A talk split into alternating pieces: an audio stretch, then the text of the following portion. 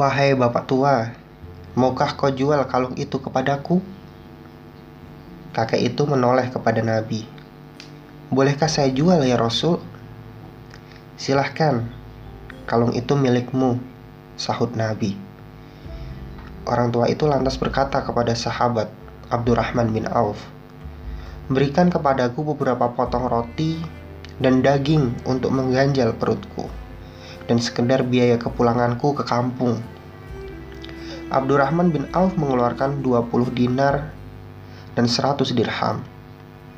Beberapa potong roti dan daging, pakaian, serta seekor unta untuk tunggangannya ke kampung.